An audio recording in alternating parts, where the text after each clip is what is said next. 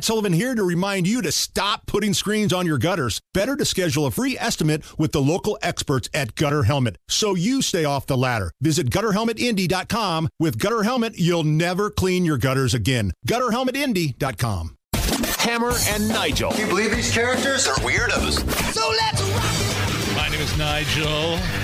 Tony Kinnett, investigative reporter for the Daily Signal, filling in for Hammer. How are you? Super duper.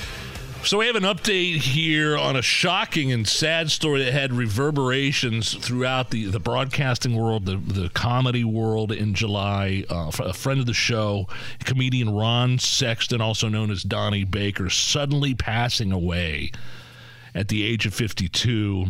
He was touring as Donnie Baker, his character that he made famous on Bob and Tom friend called the police when he failed to show up at the at, at some meeting, you know, a day ahead of their gig in Dayton, Ohio, and they found him uh, again passing away suddenly at the age of 52. There was a death investigation that had opened up. Now the details have been revealed about exactly what the cause of death was fentanyl and alcohol. Just quote from the corner he died from the combined toxic effects of fentanyl and alcohol which means he overdosed and, and, this is one of the things that people need to understand is is why fentanyl is such a horrible scourge on american yeah. society is because it is combined when combined with so many things it is toxic and not slightly toxic not sick for a few days toxic like dead before you hit the floor toxic and and it bewilders me how many people go about their their daily lives not knowing that the effects of this horrible, awful substance. In big picture, around right the country, around the country, Tony, hundreds and hundreds of thousands of Americans have died, not intentionally, right? Not not on purpose, but accidentally because of fentanyl. Whether or not they thought they were getting something else, whether or not they were getting, they thought they were buying some sort of Xanax pill that got laced with fentanyl. It happens all over the country every day. I know probably at least six acquaintances that this has happened to over the past five years. Right, and, and this kind of this poison that it gets laced because it's a filler, and, and it's a it's a hyperneurotic filler, so that it, it, it kind of shocks the nervous system they like use a lot it, of things would. Yeah, they use it in the hospitals though, right? I mean, they use it on a on a medical grade basis. Yes, to to a limited degree. Again, it does it does interact with the nervous system in some significant ways, but it also does function as a filler for a lot of different uh, hallucinogenic compounds, and and not to mention a lot of depressant compounds as well. And so when you when you again when you use this kind of stuff it is such a reactive substance that again this in this case was with alcohol in other instances it's been with something as innocent as claritin uh, if if those two things hit your system at the same time, that is going to again not just a couple of days sick, not just you have a tummy ache, yeah. dead before you hit the floor, yeah. and and you get these horrible cases. I, goodness, goodness gracious, Sexton is, is so so far before his time, and it, it I, I grew Absolutely. up loving I grew up loving Bob and Tom. I used to listen with my dad in the car, and that's how I originally you know came into contact with with the Donnie Baker character, um, and it's it's just such a tragedy, and it just it just it burns me and you have an article up, or one of your coworkers does at um, the Daily Signal, which is the uh, the platform that you write for. You're an investigative reporter about San Francisco. That's right, uh, San Francisco. And, and this, I mean, we're dealing with the same thing here, but not on anywhere near the scale of San Francisco. Set to reach a, a record breaking year yet again uh, in overdoses. And again, San Francisco was just a mess. I, however, people on the left try to spin it and say, no, it's actually a marvelous city. Any of the live streams that you can take a look at right now, traffic cameras, San Francisco is an absolute sty. It's apocalyptic. It is. It really is. I, and it is disgusting. You, you, talk about all of the travel advisories that like Canada issues uh, to go to the United States because of anti-LGBTQ laws.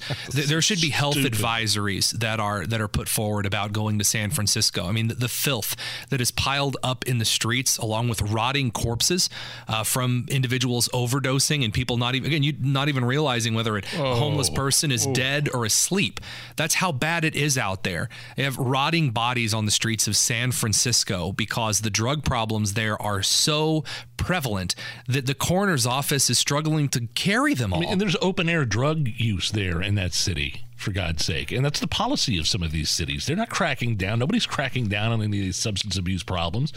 And the, the other problem is that I'm reading, at least in California, is that, you know, you can get, you can force people to get medical help if they have dementia or they don't have, they have a, a certain disease. You know, you have to take care of them. You can't force people to get help if they are addicted to drugs. No, we have a California. policy. We have this reformed policy of mental health in the United States where we took a lot of the things that people suffered with and we, we tore down all of the buildings. Not that those, not that the mental institutions were anything Oh, no. phenomenal. I'm not saying that, but we did tear down an entire series of infrastructure that we had for dealing with those that were dealing with addiction, for mental illness, etc.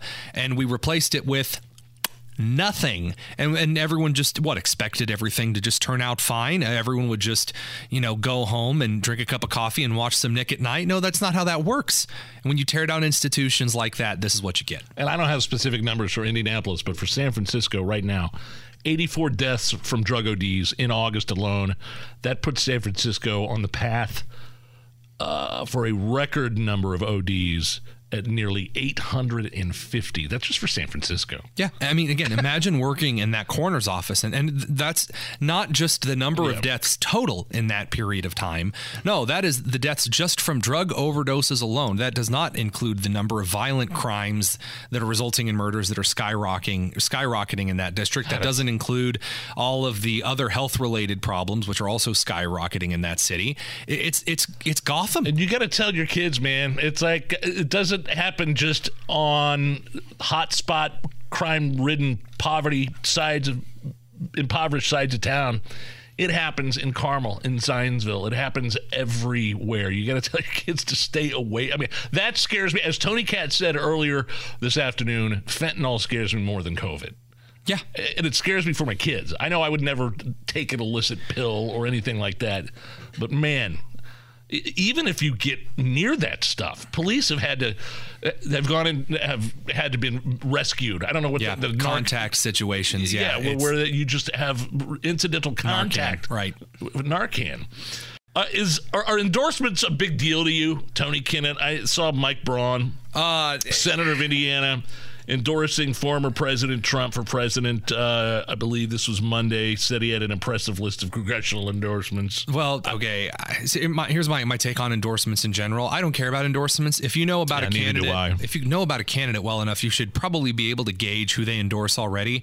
I mean, a, a conservative endorses a conservative, a populist endorses a populist, a Republican endorses a Republican. Oh, what are the odds? This is not one of those endorsements. However, Braun is endorsing Trump for one reason and one reason alone. The average primary voter in Indiana does not really know who Braun is and really doesn't trust him. There are a lot of populists in the state who don't know who Braun is, and that kind of makes them nervous. And so Braun coming out and endorsing Trump is a brilliant political move. This early? I mean, Rob Kendall was talking about it on Kendall and Casey earlier. He he noticed how early this this endorsement came out. He was first. He's first to endorse Donald Trump. That's the key. You know, it doesn't matter who Doden endorses now. Doesn't matter who Hill endorses now. Doesn't matter who the other blocks of wax that are running for governor endorse, uh, because the rest of the candidates for governor are all the exact same.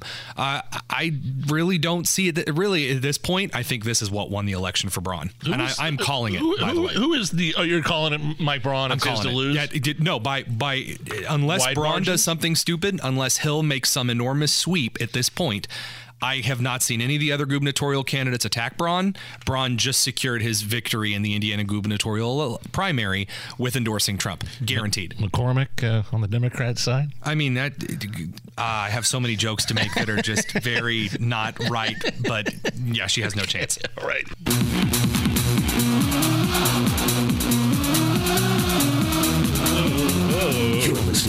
Hammer and Nigel Show. Tony Kinnett, investigative reporter for the Daily Signal in for Hammer. I'm Nigel. Earlier, we were talking about the uh, problem with opioids, huge, destructive, devastating problem in this country right now. The amount of fentanyl and other uh, uh, drugs coming through the southern border. There's also another type of drug problem going on in this country right now. That's the shortage of prescription drugs. There's uh, about a dozen Republican governors. It's all spearheaded by uh, Kristi Noem, uh, South Dakota. Many of the most used prescription drugs are facing extensive shortages and have been for months. Uh, albuterol, which I believe is some sort of inhaler, like Yeah, um, it's a- it's like a breathing Yeah. breathing medi- medication. Amoxicillin, which is I think antibiotics, right? Like Yep. your kid gets strep throat, you need amoxicillin to get rid of that stuff. A lot of chemotherapy drugs. Not to mention uh, things like Adderall and uh, uh, other kinds of, of neural uh, stimulant medication. Uh, my doctor said, which I found interesting, ivermectin. He can't find it Yep. anywhere right now, which is a very common drug. Tons of stuff is is severely uh, restricted. But I mean, hey, this is this is exactly what happens when the Biden administration puts yet additional restrictions on our prescription on our prescription drug markets, where we can obtain them from, where we can't obtain them from. Well, And you know, uh, this article I'm reading, I, I can't find the what out. I think it was, yeah, I can't find, but it's saying there is no good explanation as to why these drugs are in sh- short. Like, Oh, there's no. Really? Oh man. Like 80% of active ingredients in these drugs sold in the country come from China and India. This is like someone. This is like someone shutting off the sink and going, "I don't know why the water stopped flowing out of the spout, Jimmy. Can you shut off the water?" It's- It doesn't take sucks. a rocket scientist to figure this out. Bad policies make for bad consequences. We woke up Christmas morning and my 11 year old had, I mean, real bad strep throat. Like wanted to, like was asking to go to the doctor. This is Christmas morning. Right. Had to open the presents first. And then we get to, where do we go? Riverview there on 421. They were really good. They're really awesome. Um, we got right in. I mean, it was Christmas morning. There was hardly anybody there. And then the open, only open pharmacy was like an 86 and ditch. So they prescribed the amoxicillin. They didn't have it. They didn't have the, the, the kind that we needed, so they had to call the doctor's office to see if they can get my son something else, and it was the generic. I, I don't know. It was something different than amoxicillin. right. And strep throat came back two two weeks later, and it didn't work, and it sucked. And there was no place open on Christmas Day. A and B. They said, I mean, the doctor uh, or, or the, the the pharmacist looked at me and said, "Yeah, nobody has any of this stuff."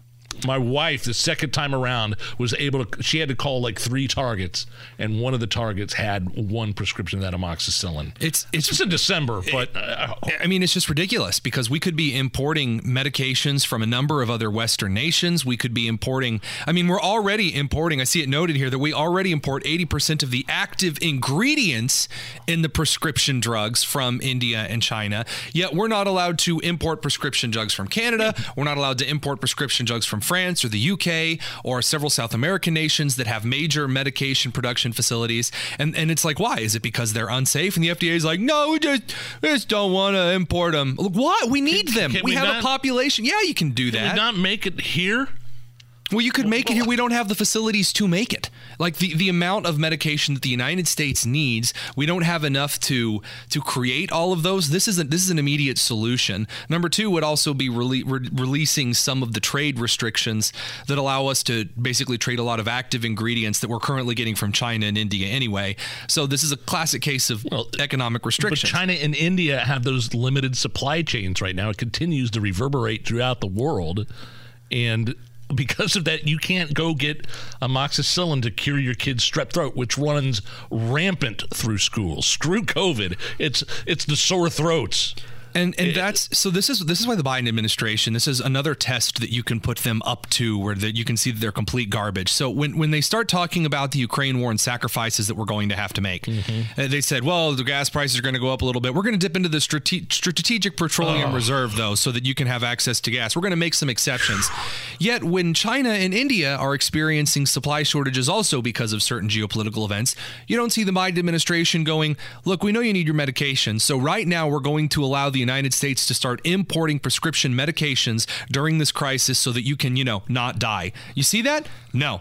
When it comes to Democrat policy, they never make exceptions. When it comes to Democrat policy on, on the restrictions they put on the average American citizen, you never see them go, yeah, gas is really expensive right now, so we're going to, you know, kind of eliminate like the federal gas tax for a little. Nope. You never see that. It never happens. speaking of India, I love how President Biden was on that disastrous trip to the G7 and then like Taiwan, or I'm sorry, Vietnam. And uh, talking about climate change in India, really, they could give two craps less. China does not care about climate change and your fossil fuels, and uh, they love opening coal plants. It's just so useless. And the fact that it drives me nuts when you mention that that Biden is tapping into the oil reserves, which have been depleted more now than they have been in 40 years. I, I don't want to hear the, the conversation like argument regarding fossil fuels when we could be using nuclear energy in this country, which is perfectly safe, which exists in abundance, and which is incredibly clean Yeah, and incredibly you- safe. Who's going to build one of those facilities, and how long does it take? And doesn't. the- you can convert coal power plants to nuclear facilities very, very quickly. They use the same type of cooling chambers. Really? And it would, yeah, and it's incredibly green, but the Democrats won't touch it because a lot of the Democrat Party includes the Green Party members. When you say nuclear, they break out in hives. I mean, this was literally half of the George Bush administration. If you remember, is like we were like, hey, well, maybe we should consider building some, you know, nuclear power facilities, and they're like, oh no, the the fallout, the, the and like that's not at all how that works. The Soviet Union's not the United States. Democrats are not serious policymakers. update from the Pentagon: They've found the uh, the the fighter jet that it lost. Oh, Did you guys talk about this yesterday when I was gone? At- The- at that point, it was it was still missing. It just vanished into thin air like a fart in the wind. an eight, the 80 million aircraft, the F 35, it took off from Charleston, South Carolina, crashed in a field just 80 miles from its base. So it took off from joint base uh, from the joint base in Charleston, found 80 miles. Took them 28 hours to find it. The jet's, you know, stealth transponder wasn't working. They still have no idea why the pilot decided to eject. And no, they do. They do. I mean, the military has to. I mean, if he if he oh. landed safely, I mean, he's definitely been debriefed. if debriefed. they do, they're not saying. oh yeah. Well, that that's the real reason. At one point, it was listen. It was forced. The base was forced to appeal for assistance to the public, launching a. I saw hotline. that. You s- like, If you have if you have any information regarding an F thirty five in your area, call this toll free number. Actually, here's a little bit of that audio from the public service announcement. Be part of today's Marine Corps Air Station Mishap Division. Eject, eject, eject. I have to eject. Someone You'll help recover an F 35 fighter jet worth millions. Despite the enormous military budget and the world's most sophisticated technology, we're looking for boots on the ground to help find this missing state of the art aircraft. This is one hell of a mishap. No military experience required. The Marine Corps Air Station Mishap Division. Because mishap sounds better than blunder, calamity, or disaster. It's a Hammer and Nigel show. Whether it's audiobooks or all-time greatest hits, long live listening to your favorites. Learn more about Kisqali Ribociclib 200 milligrams at kisqali.com and talk to your doctor to see if Kisqali is right for you. You're listening to the Hammer and Nigel Show. Oh yeah, I'm Nigel, uh, Tony Kinnett, investigative reporter for the Daily Signal, filling in for Hammer. Today was planned. This had been planned for a week or two that you'll be filling in for Hammer. That's right. He's got, um, um, well, someone to say he found out last week he has COVID in his left testicle. Oh no. So they're having uh, Covesticles. Sounds like a really dangerous prescription. Uh, no, this had been planned for a while, but yesterday you filling in for me was was not planned. I I was fighting something off. It's like you know one of those things where you feel something come on, you're like, no, it's not. I'm okay. It's fine. I don't have that kind of luck. If I ever think I'm getting sick, I'm like on my back by the next day. Yeah, morning. but it took it like crept up on me, and then Sunday I woke up the Colts game. I was like, no, nothing's wrong. I'm just kind of doing a little hot under the collar, you know, getting a little you know sweaty, and then we go Sure. out. To so you take off your shirt and then you spend the day in public that way. But we go out to we go out to an early dinner with some friends, and I got back home and I, I just crashed in in bed and didn't get out of bed in, for 24 hours. Oof. And so, uh, co- by the way, I, I took a COVID test for the first time in probably two and a half to three years. Yeah. Negative. but because I had the symptoms, man.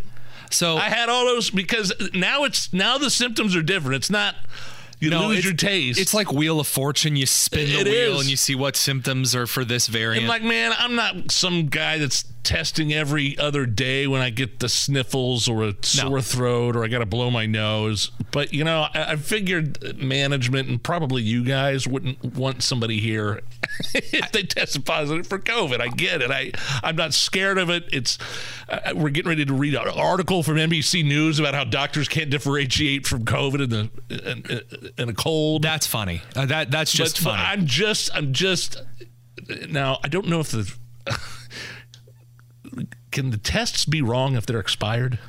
Well, so it's yes, and there's there's a reason. I feel better today, by the way. So- I feel a hundred times better. As any person who struggled through a high school chemistry class will know, when you stick that stupid strip of paper in the liquid and it changes into pink, and Yeah. that that's called that stuff's called phenolphthalein, and it's when you test titration. So you're getting learning all these vocabulary words on air today. Yeah. And uh, long story short, when a COVID test expires, the paper kind of loses its potency to draw the stripe correctly, like the pregnancy test stripe. Although please don't pee on your COVID tests.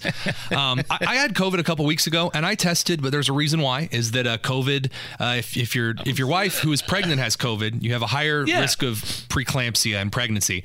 So Nigel, I just be very careful if you're pregnant. Uh, you know, we don't want your blood pressure getting too high. Look, I'm not saying I, I don't think you should test and no, but I, I'm just saying I don't like want to that, be around. We had a couple of tests lying around. but I know. had the I had the symptoms. I had the low grade fever, and I, I had the the body aches, and, and yet um, you tested negative.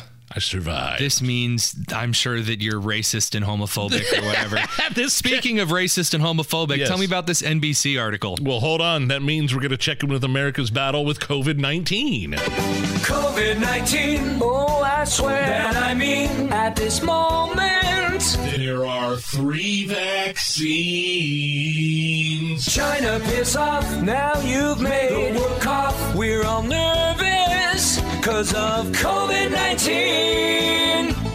So, headline from NBC News COVID symptoms are now more mild and follow a pattern. Doctors say sore throat, congestion, common COVID symptoms following a pattern. And doctors who treat COVID describe the ways the illness has gotten milder and shifted over time to mostly affect the upper respiratory tract. So, I think I think that could be summed up into COVID has turned into a cold. Yep.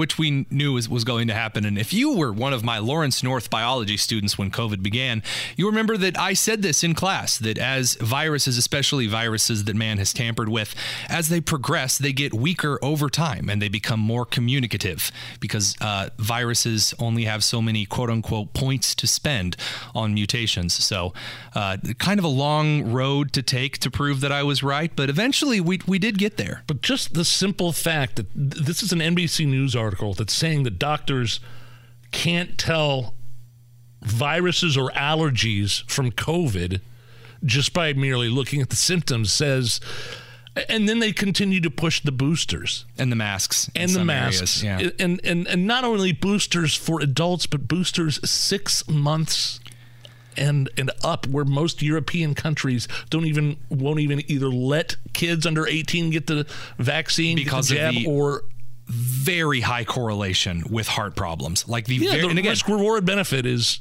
ridiculous. originally when people talk about this, oh, you don't want to start questioning the vaccine, do you? I'm not questioning all vaccines, but in this particular mRNA case, it does have a very, very high correlation with severe heart conditions. You don't have 25 year old healthy athletes dropping dead with no, uh, you know, no kind of testosterone medication or. Uh, like athletic enhancement drugs in their system. They've taken nothing and they're dropping dead. Why is it? Oh, they've also taken the COVID vaccine. But the question we have to ask is why they are pushing it on. Like th- there are still a bunch of uni- universities that Mm-hmm. won't let you be on campus or won't let you be a student unless you have the vaccine. Well, I mean that's just the way to appear like you're you're making the best strides. You know, oh, I'm I am such a great, good, wonderful, good citizen. I'm going to say we require this. Tony, we have an NBC News article, doctors saying that common COVID symptoms follow a pattern and the illness has gotten milder and it's indistinguishable uh, besides if you test for it from other viruses. But yet- Absolutely. but yet, go ahead and get your, we, we encourage you to get your ninth jab and get your six month old jab. And yet they expect that the average American isn't going to realize that a lot of this this vaccine of COVID, which again is not actually a vaccine, that's not how vaccines work. It's an mRNA uh, like recode. the whole thing is is it, it speaks of a sham because it, it doesn't do anything. You know, your Paw Patrol mask has more stopping oh. power against COVID than some vaccine that doesn't stop transmissibility or or commutative potency. But that that takes me back to my question. And these you these bureaucrats they can't they never answer it. These these these people that are in charge of these universities. If the vaccine doesn't stop you from getting COVID, like they lied about in the beginning and said that it would, Right. They also lied about how the vaccines would stop you from spreading it, right, Um, which it didn't. all in all out lied. Then why the mandate Right. for college campuses? And and also on the social side, they also equated it to being a vaccine. Oh, it's a vaccine. It's not a vaccine. It's not at all how vaccines work. Vaccines are a deadened or weakened form of the disease that your body fights off. The COVID vaccine is an mRNA transfusion that sends your body a message on making antibodies. It is not at all how a vaccine works. And yet they threw this whole thing together and for what? And that's why when people get out there and they say, "You know, I think it was about lining a lot of big pharma's pockets." It's really hard to call him crazy because what other reason is there at this point when Pfizer is making the 847th variant of their vaccine booster series, their collectible like Pokemon cards? It's hard not to think it's a money grab. are you a flu shot guy? No, I I, No? I always get sick right after the flu I shot. did like 20 in 2019 I got the flu shot like a week later I was dead in bed for 10 days worse than anything COVID could have ever done to me I don't know if I've ever had COVID or not I think I lost my taste and smell in the early later part of 2020 Oh, okay. when we were on break and we Sure. were away from everybody so I'm assuming that was it but I never Well, then, then again, that's also because you I- drank that crazy lemonade concoction, or was that Hammer that was like making those weird lemonade mixers at his house were like half gasoline? That'll take away your Oh, smell that'll do it every time. Meanwhile, Anthony Fauci, old flip flopping Fauci, the face of COVID 19 during the Trump administration. And what a face! He and his wife netted $2 million during the pandemic. How about that? They are now worth 11 million, up from seven and a half in 2019. Tony, uh, Dr. Fauci's money coming from investments, prizes, it's paid speaking and royalties. I believe he was asked a question under oath from Rand Paul. What are your royalties? Where are you getting some of these royalties fun- from? And he didn't have to answer, which I thought was very fascinating. So, $2 million during the pandemic. He was the highest paid public official in America, like paid, what, $480,000 a year? That's 80000 more Sure. than the president. Right. Um, and I just like he is trying to gaslight us now. Fauci is, is looking at us and saying, "Well, I never, I never said anything about locking the country down. I never, I never said."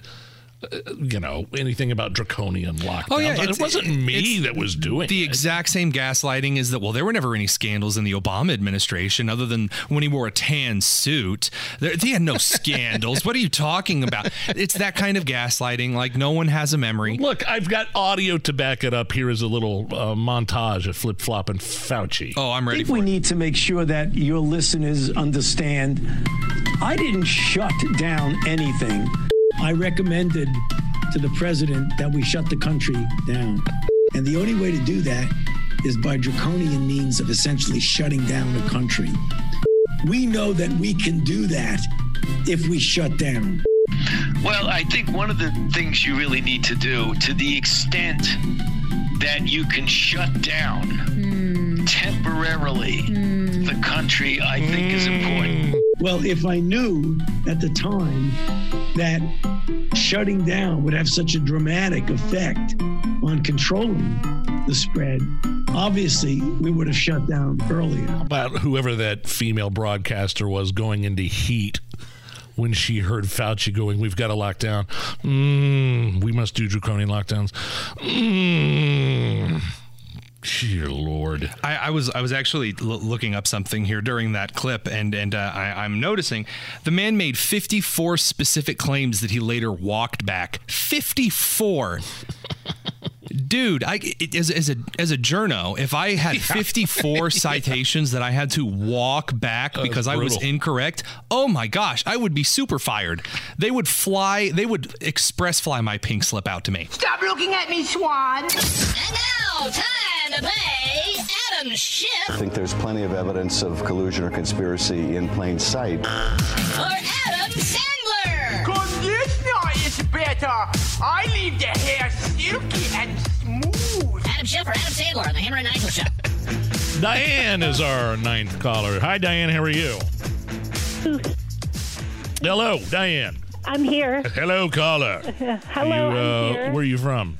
I'm from Indianapolis, What side of town? uh, East Side. East Side. Tony Kinnett, by the way, filling in for Hammer Yeah. right over there. Um, so, so tickets to Adam Sandler, Gainbridge Fieldhouse, Wednesday, November fifteenth. Diane, Uh-huh. I'm going to give you a fact or a quote. Okay. That fact or quote is either going to be from Adam Schiff, pencil neck Adam Schiff, Uh-huh. congressman from California, Okay. or Adam Sandler. The lunch lady. right. Okay. So, you ready? I'm ready. This person once said, "quote I have a microphone and you don't." Adam Sandler. There you go. um, once said, "Impeachment is a serious thing. Impeachment is a serious thing." Pencil neck Adam. there you go. Here, listen to him, Tony. I want to play a clip real quick. She just won the tickets. I think you just have to get two out of three, right? Sweet. That's right. I think you just won the tickets. Here's Adam Schiff on the Biden impeachment inquiry. Lis- Listen to what he says here. An impeachment is a serious thing. Uh, it's not something that should be a bargaining chip for Kevin McCarthy to give the Matt Gaetzes of the world. I mean, this from the guy that you know wrote the book and was behind multiple sham and hoax impeachments. Tony. Oh. Uh, the guy had like NASCAR sponsorships on his sleeves for the number of impeachments he had. The dude had Boy Scout badges and impeachments. All right, uh, you already won the tickets, Diane, but we'll go ahead and play this last one. Was, was once called a quote scumbag from a heckler during a press conference. Adam Schiff or Adam Sandler? Adam Schiff. There you go. Play that audio real quick. Listen. And to that this. is to act as the criminal defense counsel for Donald J. Trump. Well, let me tell you this. Let me tell you this. Capitol Police, gentlemen, will suspend. Capitol Police, Cap- Capitol Police will remove the gentleman from the audience. Let me tell you this. Let me tell you this. Gentlemen, gentlemen, Let me tell you this.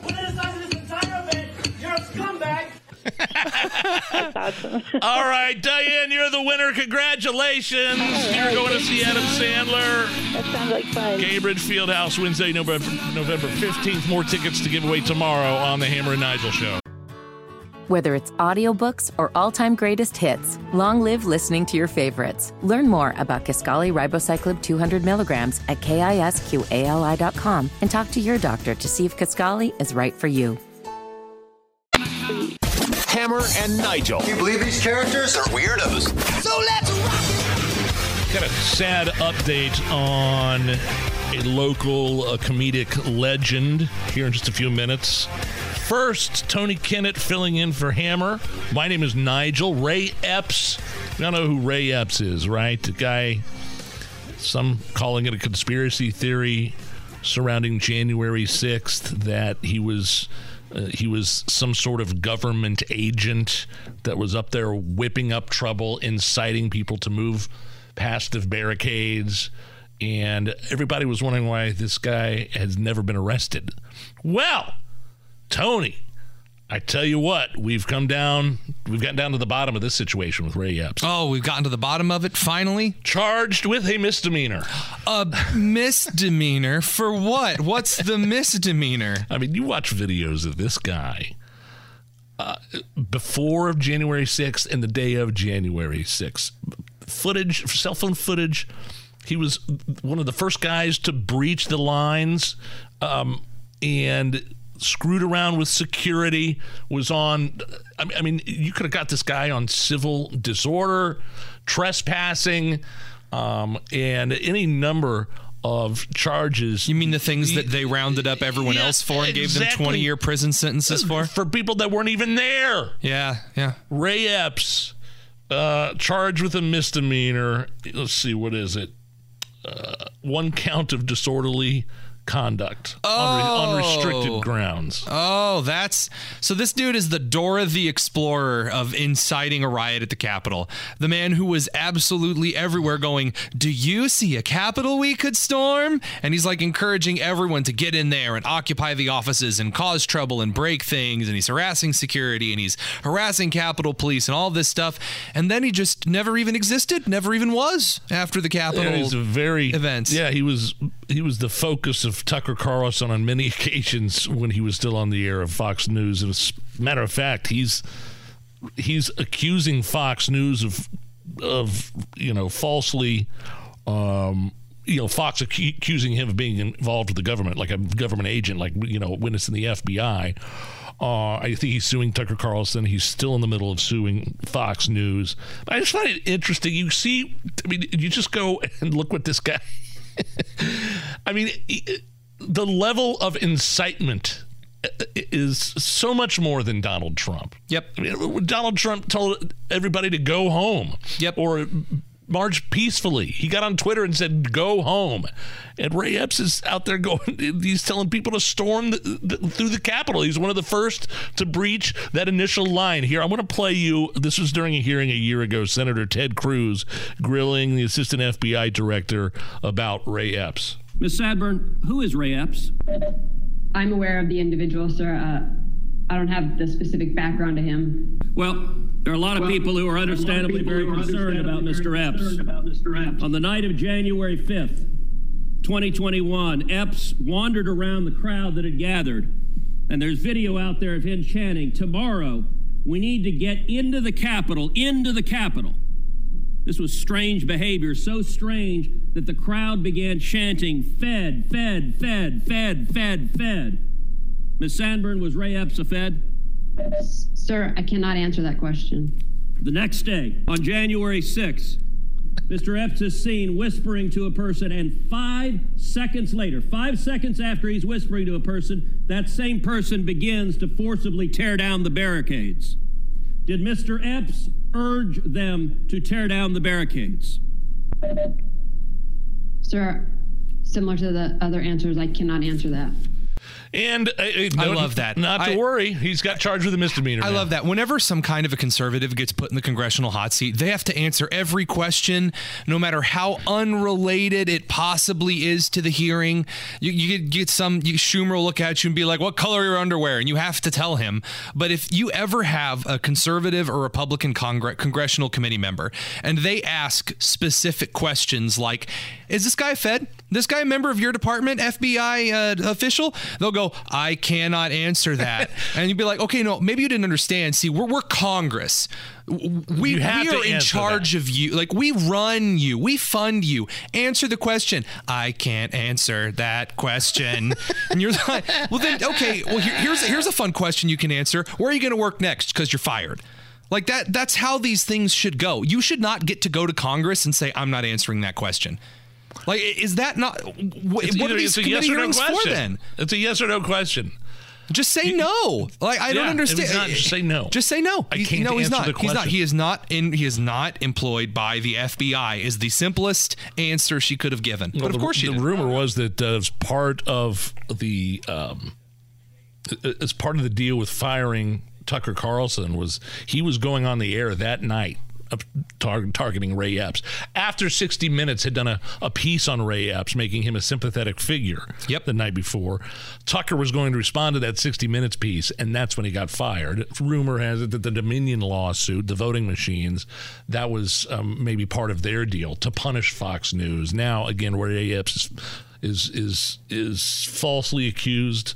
Or he's he's accused by Fox News of being a government agent during the January 6th trial. Before you get out there and say, "Well, it's just a conspiracy theory," the FBI isn't actually doing any of that. This is just a bunch of Republican hearsay. The three individuals who were responsible for designing and conspiring the plan to kidnap Michigan Governor Gretchen Whitmer, Oh, yeah. were acquitted. No crime. And you, I guess that for everyone else, you, it's po- totally fine to to throw people in, in jail for for conspiracy. Really? They were acquitted? I thought yeah, they- just just just sli- just light slaps, just sent off down the pike. No problems. Everything's fine. All is good regarding the Well, it FBI. seems like there was a heavy FBI influence there as well. Well, of course, because the FBI redacted half of the documents relating to the case. You don't redact documents relating to cases you aren't involved in. That's not how that works. Uh, Tony Kinnett, investigative reporter for the Daily Signal, filling in for Hammer. I'm Nigel.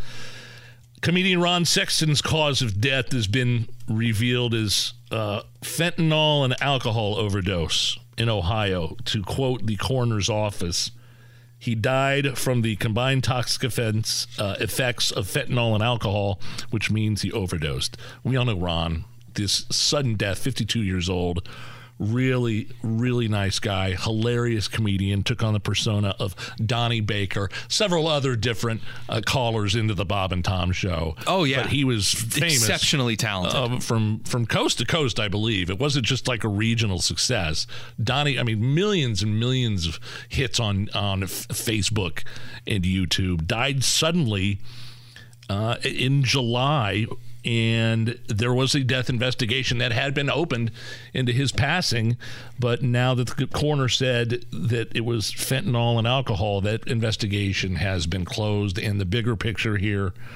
Tony is that fentanyl. I mean, I could count. I can think of six acquaintances now straight off the top of my head that have that have that are that have died. They're no longer here, not because of purposeful overdoses, not because of they're on some sort of suicidal bender, but because of accidents, accidental overdose. That's how lethal that stuff is. And and again, it's not just that fentanyl in and of itself is a, a dangerous substance, which it is.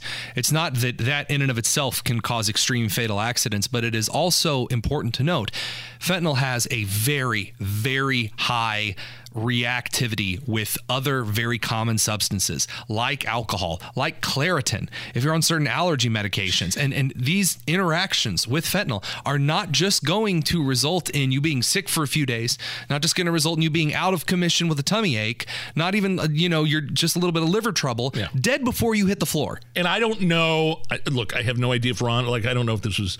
If, if he even knew it was fentanyl or if it was mixed with something else. A lot of times, people that die this, I mean, all over the country, this happens.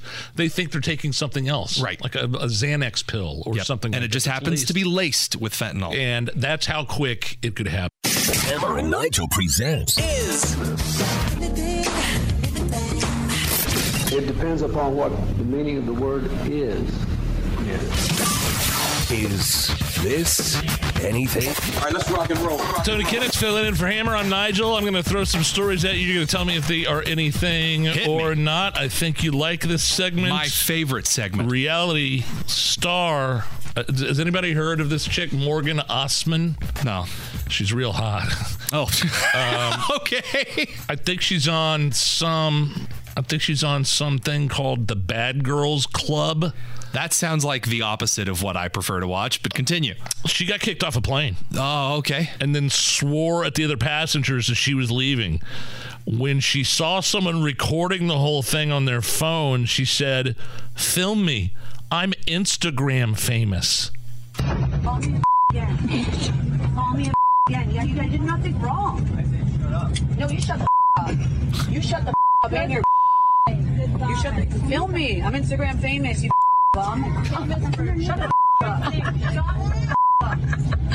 I've got the uh, footage up now at uh, Hammer and Nigel via via Twitter or X or whatever you want to call it. But uh, you, I don't know, Tony, if you want to watch this.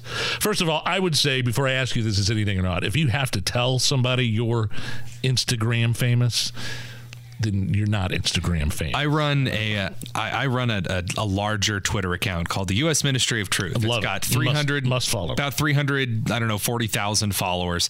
I cringe internally at the idea of ever telling someone, "Oh, you know, I'm Tony, the guy that owns that large Twitter account." it's like, ew, no. I so no. I, Instagram famous. That that just tells people that you spend a little too much time on your phone, and I'm one of those people. So like, don't don't don't don't uh, don't tell everyone you're Instagram famous. Okay, so now it's time to play great moments in getting kicked off planes history. Yes. Here is uh, one crazy airline lady. Get me the f- off this guy plane! You wanna be f- bitchy to me? You'll see me f- pissed! You will! Did she just moo? Put me in a fight fest! You know who my brothers are? They're Marine snipers! You wanna f- with the Marine? Let me the f- up, bastards! Go to hell! So uh, I don't know. Play it again. Play it again. I, I would like to hear if she moves or not before you comment on that, Tony. But the, because I, I, yeah, do that again. You will! See, you ever get you ever get so mad that you just you know you just start walking around Farmer Brown's farm. You know what I'm talking about? You Oh, just yeah. get out. Oh yeah, who hasn't ever who hasn't ever been in the country and dro- driven past a field full of cows, stuck your hat out the window, and go? If you think you're gonna talk to me, then just. Can you imagine? More great moments in getting kicked off planes history. Our favorite uh, crazy airline lady. But I am telling you right now, that mother, that mother back there is not real. So I've got it on Twitter right now at Hammer and Nigel. Who you like better, her, the the the Morgan Osman gal, and man, she is wearing like this full body uh, leggings thing, like Of type course, onesie Of or something like Bec- that. Because She because people who act whoa. like that are never just wearing normal clothes. People they ne- never are. I mean, you can just tell that the moment they walked up that morning, they're like, "I'm going to be different, and you're going to have to deal with it." And you're like, "Yeah," and, and we all are. So please leave the plane. Do we have time for one more? The uh, great moments in getting kicked off planes history. Here's the meltdown a man was having over a baby crying on the plane. with a baby in a goddamn echo chamber, and you want to talk to me about being okay? Okay, because you're, you're yelling. So is the baby. Okay, so you're a man. Did that motherfucker pay extra to yell? Okay. No. So- Shut up. Oh, you and shut up. No. I don't give a. F- you were you were sitting there watching that motherfucking baby cry for 45 Okay. minutes. Okay. That shit didn't have nothing to do with nothing. Lower your Okay. voice. Lower that baby's voice. Okay. Wow. Can Can you imagine? Uh, like, let's let's say you're in like a hospital waiting room, and uh, someone comes up to you and like, "Sir, I think you've crapped your pants." You're like, "Yeah, but so did the baby." that was the that was the excuse, sir. You're Ah, yelling. the same. Also, thank God for noise canceling headphones. I mean, we talk about the best inventions of the last 20 years. Noise canceling headphones are right up there next to air conditioning and sliced bread. I hope they put that guy on the no-fly list for sure. All right, Jennifer Garner pulled over. You know who Jennifer Garner is? Yeah, a f- famous Hollywood film star. I think it was the Ben Affleck she was married to for a while. Jennifer Garner pulling over near Santa Monica gave a bag of essentials to a homeless dude in a wheelchair. Well, what do you know? The paparazzi was nearby, so she offered one of them to buy their shoes to give to the homeless guy. Here's how it worked out, Tony. What size feet do you have? What do you mean? What size feet do you have? Can I buy your shoes for him? He needs a shoe. Uh, what, what size? Ten and a half. Oh, I'm 11. You want me to give it to Yeah, him? I can, can give I- it to him. Can I, um, Don't worry can I about buy a shoe for it. Jennifer. Yeah. Ah, blanket in my car. you? a blanket? Yes. You want me to give it to him? Yeah. I don't know. I'm trying not to be cynical here, Tony. Are Oh, you I okay with this? No, I'm not okay with this. So or is this anything? I It is anything. It is anything. I really can't stand what is very overtly fake charity. I can't. The paparazzi just happened to be right there. Happened. Uh, when I was in Maui, you know what? There was a lot that was going on. There was. And You were there for the fire. Was there for the for the wildfires, and there were moments in which there we put down everything and we we got to help people in certain areas. And I have not written about this. I, I don't talk about this very much. And my videographer asked, "Do you want us to get some shots of you helping people?" And I said, "Absolutely not." Because that moments of charity are not supposed to be on film. That's not the point of them. If you need to be recorded helping someone out, you're not helping someone out. You're helping yourself out. It that, that's just the period. I, I, you don't need to tell me I'm being a good boy to help somebody out. That's not It's the point. interesting move walking up to the paparazzi and asking, Can I buy your shoes? He's, the homeless man's probably going to be here for another half hour. If you just want to take a little more of your time, go to Target, go buy a pair of shoes, buy the the guy who you who has the camera. I'm sure she means well, but yeah, just just uh, just a coincidence. Coincidence. that The paparazzi was Uh-huh. nearby. One more here. Millennial women are now claiming that quote nerdy guys end up being the best husbands. Here's uh, social media star Isabel. I roll my eyes every time I say something like that. Uh, Isabel is breaking down what you need to look for to get the perfect nerdy husband. They're nerds. You go for the nerd. If he owns a lightsaber, green flag. If he has purchased a wand from the wizarding world of Harry Potter, greenest possible flag. If he has an unhealthy obsession with Ahsoka Tano, you better run to the altar. Bonus points if he's obsessed with Monopoly, because those little underestimated nerd boys grow up to be men who see what's in here.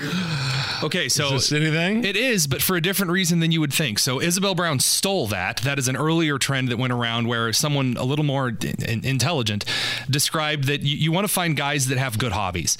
You, you want to find guys that are dedicated and devoted to hobbies that, that get them excited about things, excited about life. Find yourself a guy who always has his hands dirty from the car. Find yourself a guy who builds Lego sets and does nerdy things. Find yourself a guy who sharpens blades or whatever. Like find yourself a guy who does that because dedicated men are dedicated husbands. And I really like that. And so, yeah, I like that, but like find yourself a guy who's obs- obs- obsessed with Ahsoka Tano. No, don't What's find that? yourself. She's a, a, a character on Star Wars Okay. from the Clone Wars that has a series out right now. Um, and it's not a good series for the record. It's very poorly written. Uh, find yourself a guy with a lightsaber Yeah. collection. like okay look I, and i know some guys that have like a, a like that have like a replica Yeah, lightsaber and they're cool I, I get the sentiment but like find yourself a guy who's obsessed with an actress ah a little she, too far She also she also left out the the thing I'm thinking of is that most of these really smart nerdy guys are going to grow up to be millionaires. So don't give me this. Uh, oh, see, I, I love what they love what's inside me. I, I think some of these girls love what's in their bank accounts. That's true. Well, Look, I, it is no secret that I am a, a bit of a nerdier side individual. I, I, I love sports and hunting as much as, as well, probably more than the next dude. I, I do enjoy a lot of squirrel and rabbit hunting. Oh, However, Oh, yeah. I, I got to point out that there are some nerdier aspects that are attractive now that never were before, and that's fun. But yeah, man, the gold diggers are moving to the nerds. You, you got to be careful, man. She's coming after your Pokemon card collection. it's a Hammer and Nigel show. Whether it's audiobooks or all-time greatest hits, long live listening to your favorites. Learn more about Kisqali Ribociclib 200 milligrams at kisqali.com and talk to your doctor to see if Kisqali is right for you. You're listening to the Hammer and Nigel Show. I'm Nigel. Tony Kinnett from the Daily Signal, investigative reporter here filling in for Hammer. A quick update on that uh, missing fighter jet took off Sunday from South Carolina. They finally found it 28 hours later in a field 80 miles from its base. The I guess the pilot had to unexpectedly eject from this thing. I've been it- there. And it crashed. Um, we still don't know what happened. The jet's transponder, which usually helps locate missing aircraft, Which, which by the way, is, off. is one of three transponders on military right, jets. uh, right. And I would expect with the technology and the satellite imagery, w- we should have been able to find this thing right away. Also, with this this cool thing called math, you know, you can actually like pinpoint Oh, where sure. a plane is going based on where it was headed. It's really really neat. It's, it's you, what you do is you you hold the ruler up on a line, and then you draw the line a little further out. It's the amazing. Pentagon launched a hotline tip, which was you know mercis. I mean, it just just got shattered online. Oh, Just yeah. destroyed online. Um, but you're saying now, and I've been seeing this thing too. When I was out sick yesterday, man, I was you know I'd wake up every few hours and scroll through my phone and see something like, "Oh yeah, Cuba hacked the jet. They intentionally made the pilot eject, and uh, the the plane's now in Cuba."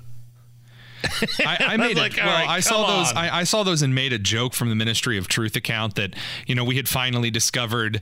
I think you guys retweeted this one yesterday. Uh, that we had finally discovered the uh, jet near a military airfield in Kiev, Ukraine. Like, yeah, we all make those kind of jokes. However, I do I do want to throw one creative wrench in this, and that is that uh, in 2021, Sky News reported that uh, Beijing had stolen plans for the F-35 uh, as well as the communication schematics for how certain transponders would function uh, from an Australian contractor, an Australian defense contractor.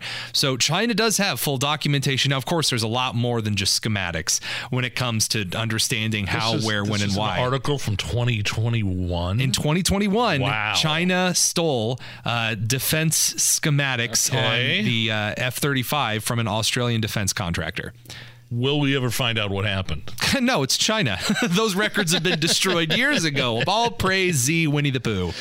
Uh, quick update on the Fetterman dress code. I'm assuming you and Hammer talked about this yesterday.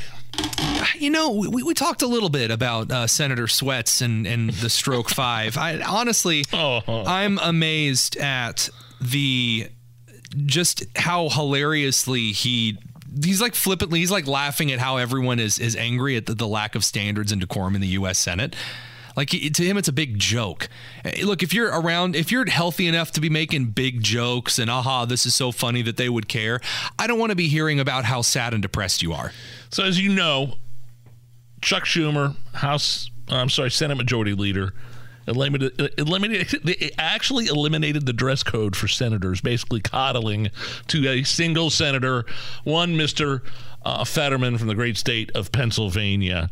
Um, who apparently just kind of wants to identify with the common man by wearing hoodies and flip flops and shorts in the dead of winter, and and other people have been starting to weigh in on the the dress code or lack thereof now in the Senate. Hold, hold on, hold on, Nigel. Yes. You're, you're telling me that he's doing this to fit in with the common man?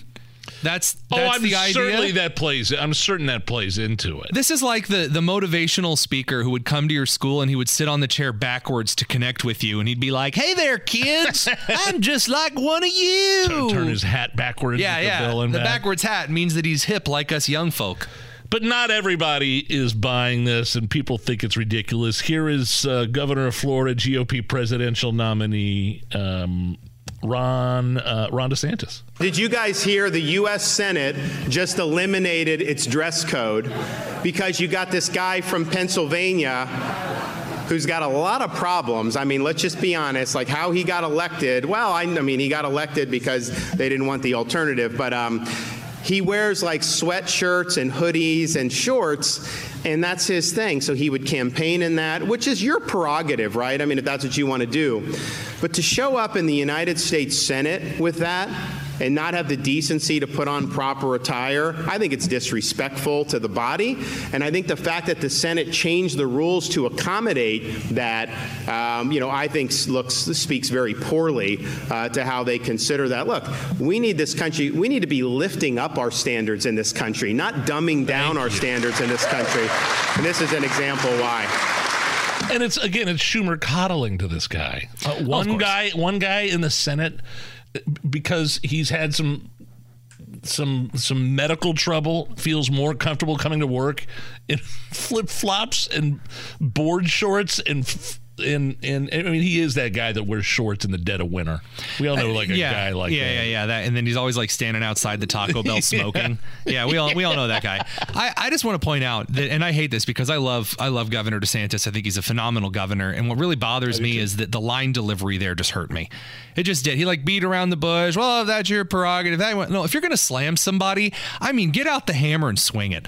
I mean, real. And by the way, Fetterman response, his response to that campaign video was hilarious on Twitter later or X or whatever we're calling it now.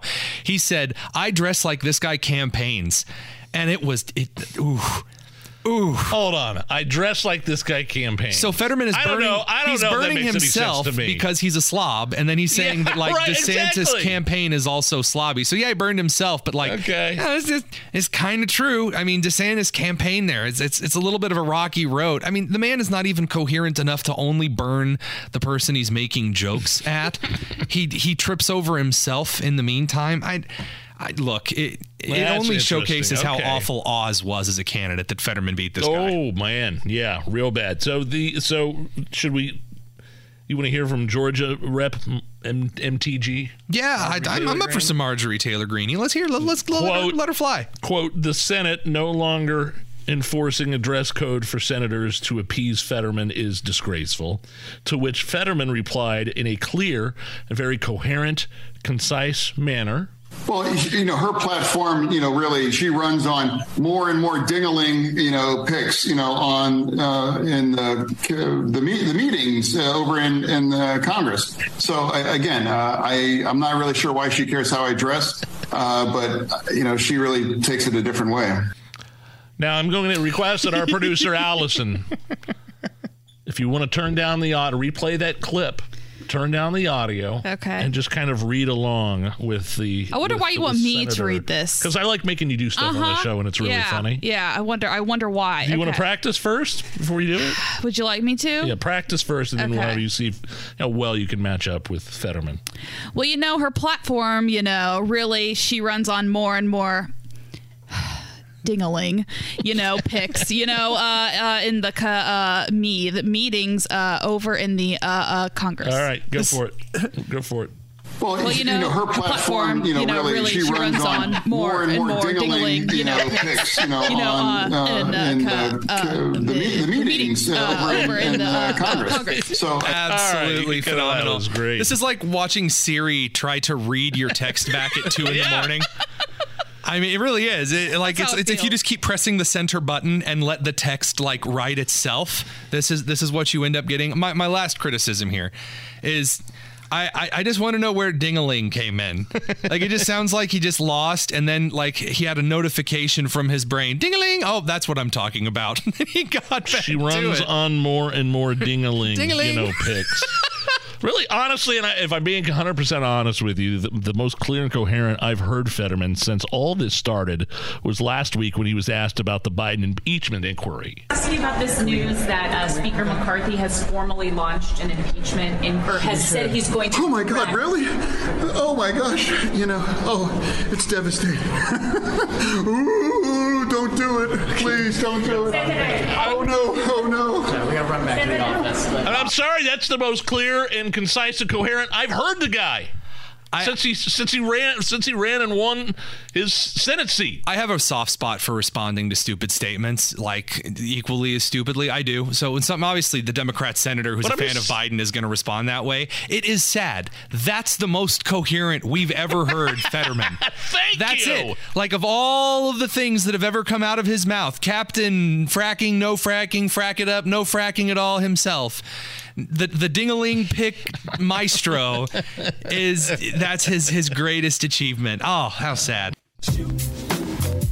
You're listening to the Hammer and Nigel Show. It's Tony Kinnett over there. He's investigative reporter for the Daily Signal. He does starting his own show at some point here on this radio station. That's true. Uh, it was supposed to kind of start like yesterday ish, and and I, I pushed it back because I'm very picky. But when the show starts, it will be directly after this show from 7 to 8 o'clock weeknights exclusively on 93 WIBC. You got a good lead in, Tony. That's right. I, You can't ask for a better opening act. Uh, so we'll have more details on the kickoff of that show and when it is, when you can expect that. A Cana- get ready to roll your eyes again. So Oh. you're going to hear me rolling my eyes. It's giving the me a microphone. headache. This show. A Canadian wellness influencer is gaining popularity for claiming that optometrists who recommend glasses are lying. She then claims that you can cure bad eyesight using simple, holistic, multidimensional healing methods that are backed by science. Tony, you can check out her online class for only $11. Here is Samantha Lotus talking about her anti glasses theory. What's the one thing that your optometrist doesn't want you to know about? The fact that you do not need glasses. That's right, you may have been told that you need glasses, but that's actually a lie. There are mental, emotional, physical, and even spiritual reasons why you may not be seeing, and I'm here to tell you that that can be healed. Uh, all of us are currently wearing I was getting ready to glasses. say, everybody together, everybody ready, everybody. Okay, 'em off? Allison, you joining us? You glasses, all right? Glasses are now off, and uh, I can see the difference. How many fingers am I holding up, Allison? Can you see? No. At least eight. It's a blur, but it's a spiritual blur, right? It's a it's an emotional wellness blur. Now, you guys have glasses that you wear all the time. I have readers. I've had glasses since I was two, two years old. Oh wow. So uh, I don't think the uh, You don't think- optometrist was out to get my money at two. You don't uh, the, you, you are not buying the Canadian wellness influencers recommendation Yeah, of for eleven eleven dollars, I'll try it. I got Why not? Oh, really? I got glasses in ninth grade, and I'll never forget. I, I was in Bloomington. I will never forget the moment because I got glasses. I walked outside and I said, "Oh my gosh, you can see the leaves on the trees." You Oh, can't. and it, how bad it it's serious. I remember exactly the the moment, and it, well, it wasn't like terrible. I just couldn't see like the, the individual definition. And ever since then, I've just worn glasses. I, I've considered LASIK. I've done LASIK. I have. I've, I've considered it. I, I would love to be able to to grab some LASIK at some point, but yeah, I, I'm afraid LASIK will it's not a change your life. thing. LASIK will absolutely. Do you wear contacts? Uh, contacts don't really go very well. That's not. I hate them. Well, LASIK will. I had it done in 2005. That's how long it's been, and I, I could still see things far away, but I need these little dollar fifty Chinese readers, and I set them everywhere. I leave them everywhere. Toilet, uh, bedside. You really should not leave your glasses in the toilet. That's But I very have- they- they, like, cost like a Probably dollar. why you're sick. Like a honestly, you think so? Because I leave my readers next Nigel, to the, leaving his the gla- can. I can see the text from Matt. Can you fill in for Nigel? He left his readers in the toilet again. It's hilarious. Uh, no, I'm saying that I have them everywhere, just so I Oh, don't yeah, have sure. to carry one pair my- with me. I, I don't. Please don't hate me for saying this. My grandmother has a lot of pairs of readers that she leaves like around the house in different places. Shout out to Mary Kin at Newcastle with your 86 pairs of reading glasses. Hey, if they're where you need them to be, yeah, if they're everywhere for a reason. Add those all up though, and they're still least expensive than the ones we're currently wearing. I, I was thinking add them all up and think of the Yeah, ants yeah. you could burn on well, the sidewalk. No, I, I, I did get I did get bifocals from my. I get like a pair of, a new pair of glasses every year in addition to these cheap ones that I buy at, at CVS. I couldn't like the bifocals I wear. You could just wear them all the time. I just could get used to them. Dude, I like buy looking direct. up and go- looking back. EyeBuyDirect has, has changed my life because you can get your oh, prescription Oh, yeah. from your optometrist and just order cheap glasses whenever yours gets scratched. Oh, that that's a game changer. All right, we'll be right back. It's the Hammer and Nigel show. Whether it's audiobooks or all-time greatest hits, long live listening to your favorites. Learn more about Kisqali Ribociclib 200 milligrams at kisqali.com and talk to your doctor to see if Kisqali is right for you. And Nigel. Can you believe these characters are weirdos? So let's rock. Hello, my name is Nigel. Jason Hammer is out. Tony Kinnett from the Daily Signal, he's an investigative reporter, is in. Hello, TK. How are you? Fantastic. Uh, thank you for filling in for me last minute yesterday. That was unplanned. I'm feeling much better now, or at least I'm about 70%. And only had to do CPR twice during the break, folks. He's he's fine. Did you happen to see? I was watching. I think I was watching Wish TV's coverage uh, pregame of the Colts. Colts game on Sunday. I think that's what it was. And I saw Jefferson Shreve, Republican, who is uh, running against Joe Hogsett for you know mayoral candidate here in Indianapolis, Marion County. He he ran a really good attack ad on Joe Hogsett. A good attack ad that really that actually questioned where he was on the nights of the riots. Uh, no way! He, You're um, kidding me. You're you're messing with me I, right now. I believe now. his nickname for Hogsett was Photoshop Joe or something. You know, Okay. Uh, uh, Joe Hogsett's been in politics for 30 years. He never misses a chance for a photo op. But okay, mysteriously, there are no photos of him during the nights of the riots. Okay. where was Joe Hogsett? And I thought, my God, we this. He, Maybe taking our advice is something we've been telling him to say for months on end. I don't know. September 19th, 2023, ladies and gentlemen. Actually, Nigel, what we're going to have to do is take a look here at the Shreve scoreboard. For those of you on the live stream, I've prepared a little scoreboard on, on Jefferson Shreve. As you can see here, currently it is times Shreve was useful. Uh, to time Shreve flipped on his principles, you know, why he's running. Currently, that's two to zero because Shreve has never been useful once. Uh, so we might have to change that to a whopping one. Of course, he's flipped on uh, owning guns. Of course, Marion County has the highest per capita number of black and Hispanic men that own guns who traditionally vote Democrat, who presumably might have flipped if there was perhaps a pro gun candidate. But Shreve flipped on that. And then he also flipped on abortion because if there's something we know Republicans really support, it's, it's abortion. Remind remind everybody about the abortion. Thing. So Shreve this is important. originally was was uh, very against abortion, you know, very in favor of, of anti-abortion law here in the state of Indiana. However, he released a a video in which he said that he would not allow IMPD police to make arrests of abortionists performing abortions in Indianapolis. So he's like, it's a very personal thing, and it's very, very personal. So like, I don't want to infringe So on the anyone same else's. thing as Ryan Mears So- said and Hogg said. Yeah, instead, he's not upholding state law, which, by the way, may or may not be a misdemeanor. So, uh, hey, Shreve, maybe don't say you're going to commit a misdemeanor. That's just a fun little political strategy we like to call obeying the law. Uh, but, you know, great. He's throwing an attack ad out. We've been asking where Shreve, or excuse me, we've been asking where Hogsett was on the riots for how long now? Since the, riots. Way to go, buddy. I, I would suggest I'm look I'm I'm here on the air. I'm hearing his little ads that play between our segments and that are like, "Hi, I'm a veteran police officer and I'm reading a script that says I really like Shreve." And then you hear the, "Hi, I'm a lady who used to vote for Joe Hogsett. Now I'm voting for Shreve." Okay, if there is anyone out there in Indianapolis right now who heard that very scripted advertisement and suddenly you believe in Jefferson Shreve, would you please let me know?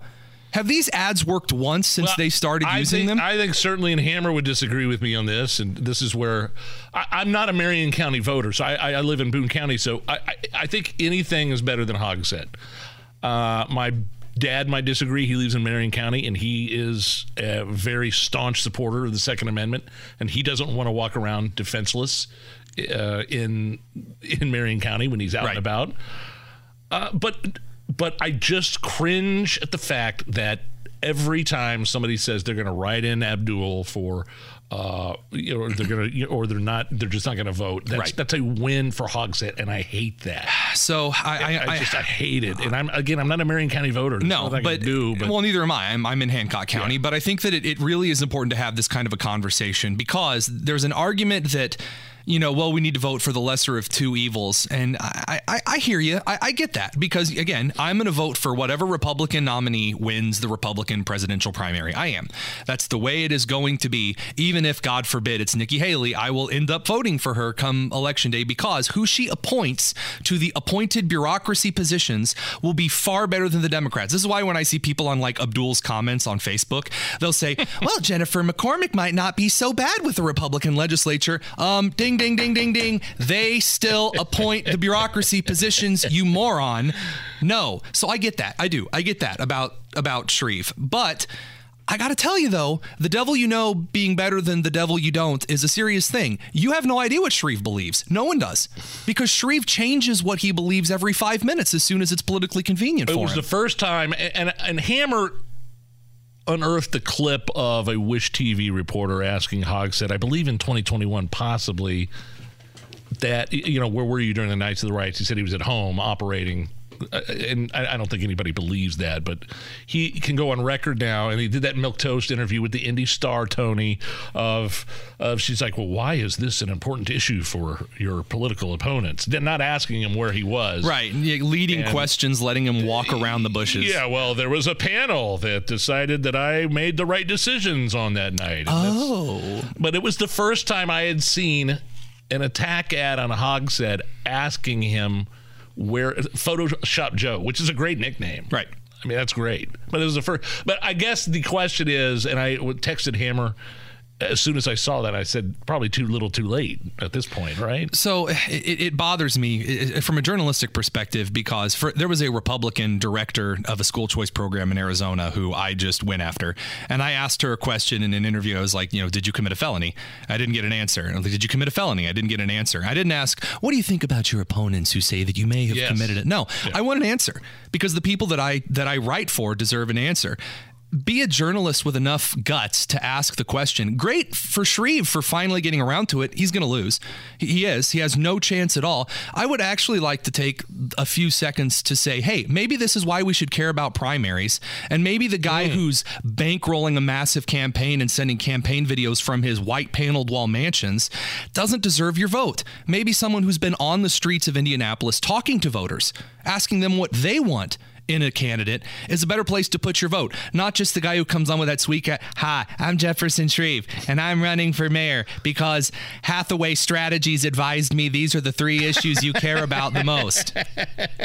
Gee, I wonder why he's not doing well. Maybe we can figure it out, gang. Go, Scooby. Shreve and Hogsett even look alike, don't they? Well, I, like physically, don't they? Don't they kind of resemble each other? Is one little bit? dumpster fire that much different from another dumpster fire? Did you guys get into? I, I'm sorry. I like. I, I have been under the weather, and I was in bed for most of the day yesterday. Um, did you get into the uh, divorce of Hogsett and his Yeah, wife? His wife we did. it. Hammer and I both came to the conclusion. Like, I don't care. Yeah, no, it's yeah. another man's marriage. Unless, uh, uh, here's my stance on on a divorce. Unless he hit her, I don't care. Unless he abused her, I don't care. It's not my it, look. If you um, your marriage ends for whatever reasons, unless there is a case of domestic abuse in front of me, that's I, I don't. People have marital issues. I uh, that's it. I'm, my business is not your marriage. So why did it make in Abdul? I think the first place I saw it was Indy Politics. Abdul's outfit sure. as platform. He would say, "A, this is news because it's a public figure." Okay. And B, I, I forget B. There was an A and a B. One was he's a public figure, and B, there's an election coming up. I I, I have heard this kind of rationale mainly from establishment Republicans who are kind of looking for a cheap shot at a Democrat candidate. And I'm not I I, I have not read the, the comments regarding this, so I'm I'm not going to paint this, but I've heard this argument before. I don't I don't like it because as soon as it's time to turn around and play those games with the Democrats, those Republicans chicken out. Th- those are the same Republicans going, "Well, maybe we shouldn't impeach Biden because it's really just character stuff and that's not Okay, wait a minute. So when it's time to criticize over here it's okay, but over here it's not. There's no set standards. For me, my standard is I don't mess around with your marriage. I didn't care about Johnny Depp and Amber Heard. I didn't care about who I, I don't care about your marriage. I don't I I don't care. I love invoking Johnny Depp and Amber Heard when we're talking about Joe Hogsett and his wife. You're welcome, Indianapolis. You're listening to the Hammer and Nigel Show. Hey, I'm Nigel, Tony Kinnett, investigative reporter for Daily Signal here, filling in for Hammer. So, Jennifer McCormick, uh, Holcomb's former Indiana superintendent, right? Public instruction. Oh, yeah, yeah. Also running for uh, the, uh, running to serve as Indiana's 52nd governor as a Democrat. Was she a Republican at one point, or do you have to say who, when you're at that level, do you have to say if you're a Republican or a Democrat? No, those positions are just appointed. They're they're okay. theoretically considered nonpartisan. So Holcomb, of course, picks a radical Democrat who believes in in uh, you know Establishment. GOP candidates picking people that were picked for them. What a surprise! Oh, say it ain't so. Um, she had an interesting thing to say. Again, former superintendent of public education tweeted this out. As our GOP leaders continue to chase away quality teachers and healthcare providers, Indiana is becoming an uneducated and unhealthy state. Decades of poor policy have consequences. Time for a leadership change. Hoosiers deserve better. Let's go. So this is Jennifer McCormick blaming the Republicans for the state of education in this in this um, in the Hoosier state. You look into that right? tweet. Did she like cite an article with that? Did she like throw up like a an article They that never like do. No. Okay. So there's an image that I like to refer to whenever people just throw out wild claims like that, and it says sources, like in an article, sources, and then underneath that it says, "Dude, trust me." And that's that's pretty much what I, I think of when I think of Jennifer McCormick whining about education or healthcare. She has yet to cite one educational factor that actually plays into anything in a child's learning beyond how much money a school receives. Like that's it. I, I never see her talking about uh, literacy instruction. I never see her talking about the i- innovations in mathematics instruction. I never see her talking about classical education. I never see her talking about how we fundamentally assess students and teachers. She's going to give the Indiana's becoming dumber because I said so. Is not an argument. It's do, not. the, do the teachers have any culpability in this in terms of uh, activism and radicalism? Um, Tony Katz put it really put it really well this morning in responding to that tweet. Why blame the uh, activism and radicalism of too many teachers when you could just blame Republicans for noticing the activism Well, again, and radicalism? I mean, look at okay, so like I, that's, I a, wanna- that's a good point. I'm not saying all teachers are activists, and we, I, my kids have great teachers, but boy, they're. I've seen a lot of stuff that makes me shake my head right here, and you've pointed it out. You've been on the forefront of pointing it out here, man. That No, I don't disagree with Katz. I say we can we can go to, we can go to a more common denominator, which is that I have two very worthless master's degrees from Ball State University in in their education program, and the professors gave us strategies that were absolutely worthless. And I don't mean like, yeah, I guess in the right environment they could kind of work. Completely and utterly worthless in class. I observed dozens of teachers when I was at IPS a week, and I would go around to different classrooms and I would see what science teachers who were under me and and what they were like working on and how they were instituting methods and science teachers that use like classical tried and true methods that were more common sense based they did really well. Those that used the more progressive ideas in the classroom their classrooms were a complete and utter nightmare. So it's the source of all of this. No it isn't changing anything. I'm not going to give the entire state over to politicians who want to make us more dependent perhaps on these kind of education strategies that don't work and as far as all the healthcare statistics go indiana healthcare system is, is pretty good the only reason that we're dinged is because we have abortion laws and so whenever you see a, a list of indiana's 48 out of 50 in healthcare it's like well we're like really near the top on a lot of things oh they don't like that we don't like abortion oh so. Where's the evidence that that's holding new businesses back from coming to Indianapolis? There's not. And and by the way, to, to clarify, the Indi- if there's one thing Indiana does well, it is subsidize the living crap out of the healthcare industries in Indianapolis. We do cronyism right. We give every single subsidy to any kind of an organization like Eli Lilly or Roche or any other kind of medical equipment or uh, service manufacturing provider that wants to come to Indianapolis. We will pay you through the nose to do it. No, it's not holding businesses back. There's no source for that because she has none. Well, what were we talking about last week when you did your weekly appearance on our show? That she had mentioned something that was in. Oh, it's an internal poll that Yeah, she did that she revealed no sources about. Oh, it's it's a toss up. The governor's race is a toss up.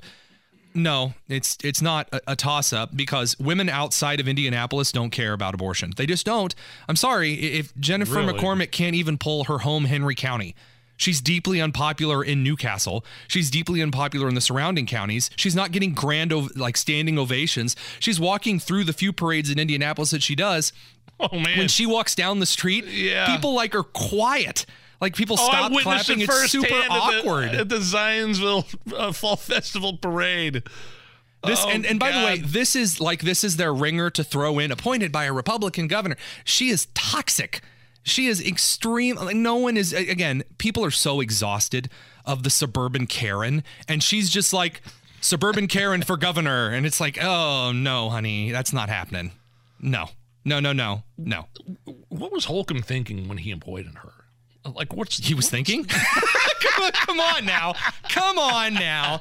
So I, when I when I started working at the Heritage Foundation, we went over things that I believed about things I didn't even realize that I had policy opinions on, and we talked about this because it is incredibly crucial to know that before I am in a position where I could have an impact on legislators or have an impact on like a big aspect of their journalism department with the Daily Signal, I better know what I'm talking about. None of that was done for Jennifer McCormick. The Indiana Department of Education thought she was a clown back in the day, and uh, that was Yeah. back when I was doing STEM stuff in relation to that. The whole thing is just a big clown show. Like honestly,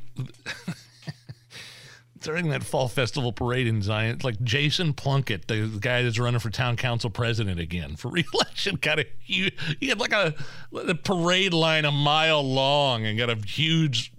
And and by the way, Zionsville is not like the most.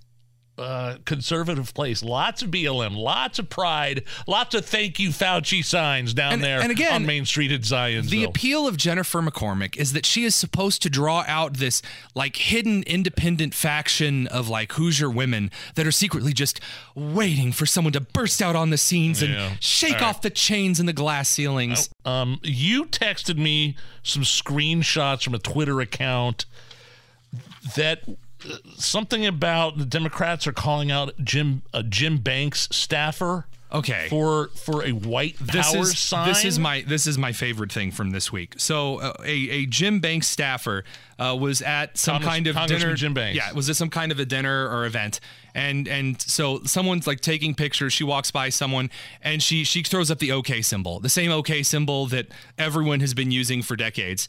Uh, and so this account run by Amy Nealing, who's a, a former failed state representative candidate, has a large following on Twitter, uh, posts along with Rhonda Ehrlich, a uh, Carmel-based activist, um, that oh, it's a it's a white power symbol. See, if you draw like a W with one part of the OK and then a P with the other, it means white power. Ooh, that was a hoax. It is a hoax. It was was literally 4chan created as a 4chan hoax. You're right. God, that makes them look so stupid. However, it gets better. Um, if she's throwing up a white power dog whistle uh, in the photo, she's doing it backwards. so it's like, I guess she's flashing um, Pite Wower. That's uh, that's that's some next level dog whistling. The progressives in the state will, and they doxed her by the way, name, address, all kinds. Horrible. I mean, the, people going after her for for nothing. for a stupid hoax. Yeah, for for nothing. Literally, just just throwing up an OK symbol, the same one that like Obama used every other time that he was at the podium. Ay ay ay. Okay, that's what you're dealing with here on the um, on the state level in terms of the Indiana progressives. That's Jennifer McCormick's Dox- crew. Doxing Yep, a little that- blonde girl. okay. for- Whether it's audiobooks or all-time greatest hits, long live listening to your favorites. Learn more about Kisqali Ribociclib 200 milligrams at kisqali.com and talk to your doctor to see if Kisqali is right for you. Listening to the Hammer and Nigel show. Hey, Tony! Hey, Tony! Hey. Pretty boy, Tony. It's Tuesday with Tony Katz on the Hammer and Nigel Show. Uh, don't want to keep Tony waiting. My name is Nigel. Tony Kinnett filling in for Hammer. It's Tuesdays with Tony Katz hooking up live with TK. Tony, I, I don't know what the bigger story is in America right now. I'd like to get your take. And you've had some really interesting things to say earlier today about the southern border and the fentanyl coming through. I mean, is it the wide open, porous border and the fentanyl and the drug ODs? Is it the auto unions and this strike right now that going to have deep impacts on the American economy overall? What do you think? The, the biggest story in America? Yeah. Oh God, that's a that's loaded as hell, man. That's why I asked. Look, I, I, I, I must admit, I always argue that the border is the biggest story in, in America because it's a story that uh, politically, the political left is desperate for you not to pay attention to, and the political right hasn't done enough on. It is America's story. You will take a look at what's happening in New York. uh, The these toddlers dying at this daycare, which has to do with fentanyl that has come in. More and more people dying of fentanyl. Of course, it's coming from these people who have come across the border. We do nothing. You have Bill Melugin over at Fox reporting on record numbers of people uh, coming through uh, the border. Over 21,000 people in custody at one time with, with Customs and, and Border Patrol. This is, without question, the biggest story in, in, in America. But Hunter getting indicted is, is a big story. Uh, Ray Epps getting indicted for a misdemeanor is is a, is, a, is, a, is a big story. The United Auto Workers strike is a big story. We seem to be inundated with very, very large scale stories. A lot of things happening at once. And the truth is, there's always a lot of things happening at once. It's just a little bit of ebb and flow. But the thing, when all this other stuff, all the dust settles, the thing that will still be there is the destruction of society that comes from a porous border and an unwillingness to actually secure it, which is certainly an abo- all of the above approach. It, it's a multi-piece strategy, but I really don't know how it isn't the border that affects all the other things. And you said destruction of society. It's not only you or Republicans or the GOP or the right wing saying it, it's Mayor Adams of New York City saying these people are destroying our city. And I don't know about you, when you get into the quote, these people, and then you start talking about specific people from the countries that are coming in, it's it's it's not just us realizing it anymore.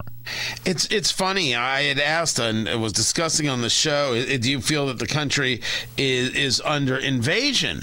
And Yes. um, the, the the answer is yes. And the invasion is coming from D.C.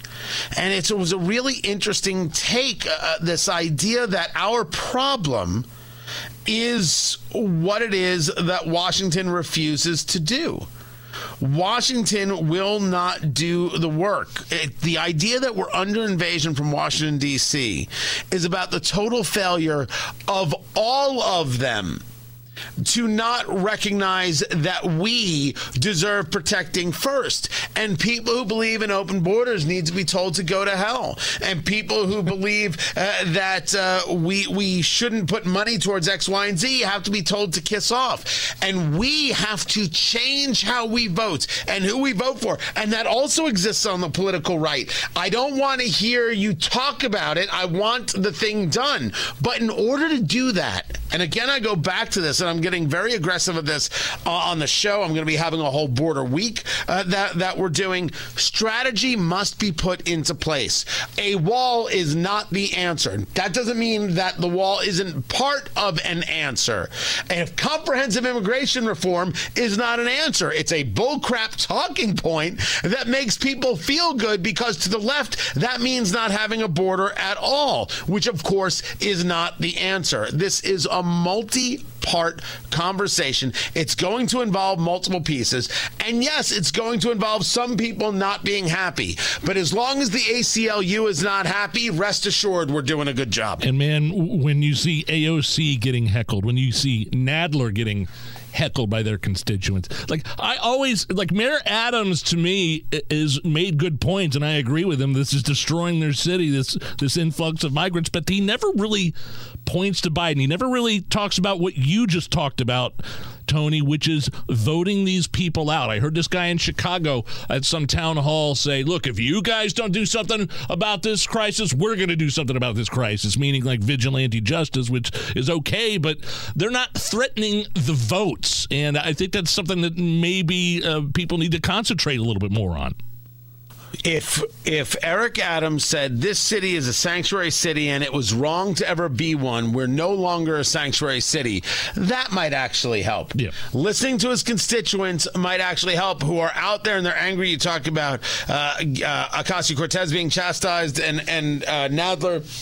That should have been front page news. That, of course, that should be more of a subject, more of a story the people are disgusted. But these people are cannot be trusted to vote for somebody else. If they had just voted for lee zeldin and not for mm. kathy hochul yep. things could be better today. So new yorkers have to be told to their face that they did this to them damn selves. Fix it and that's just not true for New Yorkers. Every time we vote and say, oh my yeah. gosh, we can't vote for those Republicans because abortion, abortion, abortion. With all due respect, if abortion is your top line subject, you're not serious about survival. Tuesdays with Tony Katz here on the Hammer and Nigel show. You've been covering, I know, the, the auto union strike here the past week, week and a half. Is there? Do you have sense uh, uh, have a sense of who is right and who is wrong, or is it even about who is right and who is wrong, and who's going to come out the winner and the loser in the end of this? And no, it, I, I I don't think there is a, a, a, conversation of right and wrong. The union wants more money, and uh, the companies want to figure out how they can pay as little as possible to get them there. This isn't about right and wrong. I do think that there that that there's a, a question that Americans have to ask about where they want cars built and whether or not they're willing to pay more for them. Mm. And then there's a question politically about why the, how this drags on, and people like Bernie Sanders who get involved and others because they want to grow unions. And so they see this as a political opportunity to say, see, unions, they really do the work. They really protect. Look at all the money they got. You should join a union. Imagine if you had a union where you worked and you see Randi Weingarten out there, yeah. the American Federation of Teachers. She's yeah. done closing schools. She's out there supporting uh, the thing. You listen to right here in Indianapolis, uh, city county councilors like Ali Brown. They don't care that we're building a hotel. She doesn't care that we're building a, hotel that creates jobs. It's about good union jobs. You listen to Joe Hogsett talking about why the city is getting involved in building a hotel beats the hell out of me. Good union jobs. They care about the union so they can get the dues and the dollars from a union that's beholden to them. They don't believe in the rights of the union rank and file. Just pay your money, shut up, and do what you're told. But on the on the I think the bigger scheme of the thing, like if we want manufacturing in the United States, we're gonna have to pay more for a vehicle in the United States. But we already pay a lot for a vehicle in the US. And so there there's I think a series of questions because the pressure may come from the American people uh, when this this strike really starts having economic impact across the country. Uh, Tony, one more thing on the national level. Then, well, you you mentioned Joe Hogsett. I wanted to ask you about him too. But the Fetterman dress code thing, the senator from Pennsylvania wearing flip flops and shorts and hoodies into work every day, and uh, Majority Leader Schumer changing the dress code. Is that like? I- Is this anything as a Hammer Nigel segment is, or is this is that on your radar at all? Yeah, well, uh, we take a look at, at that kind of rule and, and the set, resetting of the dress code. Uh, it's called going hammer style. it's that's what we've always called it here at WIBC. yeah. Um, I- Sure. honestly, honestly, I, I will pay money for a hammer to grow a John Fetterman mustache for a night with WIBC. Oh, pay cash. Um, I think that the dress code change is disgusting, and I think that Chuck Schumer is a coward. Um, if we want to argue that John Fetterman has issues, which he does, and John Fetterman has Yeah. depression, which I will believe, you don't change a dress code to make him feel better. That's not the way it works. Upholding a standard matters in the tough times. Otherwise, it's not a standard. It's just posturing bullcrap. We have a standard. There is a way to present yourself on the Senate floor and on the House floor. That is it. There is nothing else. I don't care that John Fetterman is comfortable in a hoodie. I don't give a damn. it doesn't work. It isn't acceptable, and he should be held to a standard. And when you hold yourself to a standard, you do actually feel better about yourself. Uh, there were news broke, I guess, breaking news. I, I don't know if we consider this news at all that that uh, Mayor Joe Hogsett is getting a divorce. Do you consider it newsworthy? And maybe your attitude changed just a tad after he released his his statement about the divorce. I was going. I had I had known about this and gotten some information uh, about this filing. Remember, it's his wife Stephanie Hogsett that filed. Um, I had really no comment to it. People get divorced, and I don't think that's the thing that I bring up. And then I read his statement which uh, states like so many families in Indianapolis, the last few years have been trying in ways that neither of us, meaning his wife Stephanie and him, could have imagined. And the demands of life and public service have been felt not only by Steph and me, but by every member of our family. Our focus will remain on supporting our three children, and for their sake, we would simply request privacy and respect during these extraordinarily difficult times. That statement says that COVID put a strain on our marriage in combined with public life. And public life matters to me more than my marriage hmm. That's what it says. We're not going to debate here. I'll take on anybody in the Hogsett administration anytime. I discuss this on air. I'm happy to discuss it with you. Joe Hogsett is saying, even though public life and COVID ruined my marriage, the power is more important than the marriage is or was. So therefore, I run for a third term. That's gross. That is something that the, the Indianapolis voter should be noting. He wants the power more than he wants his marriage. Not because I said so, but because he said so. And anybody in the Hogsett administration who wants to take me on on that subject, anybody in the Democratic Party, I'm in. I know you had his uh, opponent, GOP running for mayor Jefferson Shreve, on last week. I saw a commercial for Shreve over the weekend. It's the first time I've seen this particular commercial where he actually asks the question where Joe Hogsett was during the nights of the riots. Photoshop Joe, nowhere to be found. Is it too little too late? Do you think Jefferson Shreve believes that it's too little too late? Um, how do you see Shreve's campaign moving forward? Um, uh, I, I know that there are people who took a look at that gun plan, uh, that quote unquote safety plan, and said this is the most ridiculous thing ever, and and, and it is, and it is, uh, and um, if he's going to argue, as he did on my program, that he was listening to people, he didn't listen to enough people and he didn't listen enough to himself because he got bad advice, took bad advice, and he's suffering through that bad advice. I would still argue he's a better choice for Indianapolis uh, than. Uh, Joe Hogsett for sure, uh, because uh, there uh, there are a fair amount of things that can be done with policing and with safety and with cleaning our streets, and his plan can't get through anyway. So it's really a, a kind of fool's errand to, to double down and triple down on this. Um, he the the advertising is necessary. He needs it bad. And to ask where Joe Hogsett was for two nights of riots is absolutely fine. It's the question that the so called vaunted media of Indianapolis never asked. Shame on Wish TV, shame on Fox 59, shame on WTHR, shame on RTV, shame on IBJ. You guys didn't do the job. You didn't do the job. Where the hell was the mayor as banks burned and people died? Is the only question to be asked. And the fact that it doesn't get asked is proof of how important places like WIBC are and how absolutely horrific of a job the so called news media does. And I don't actually even blame a fair amount of the anchors. Certainly, this is on reporters and on news directors who are much more interested in being ideological than they are actually dealing with news. Tony Katz, what are you working on for tomorrow? Uh, I uh, am uh, watching how they're changing the goalposts once again regarding Joe Biden and his work with Hunter Biden. because, you know, when you've been caught, uh, make a change. That's Tony Katz, uh, 6 to 9, and then noon to 3, Monday through Friday, right here on 93 WIBC. TK, thanks. Always. It's the Hammer and Nigel Show.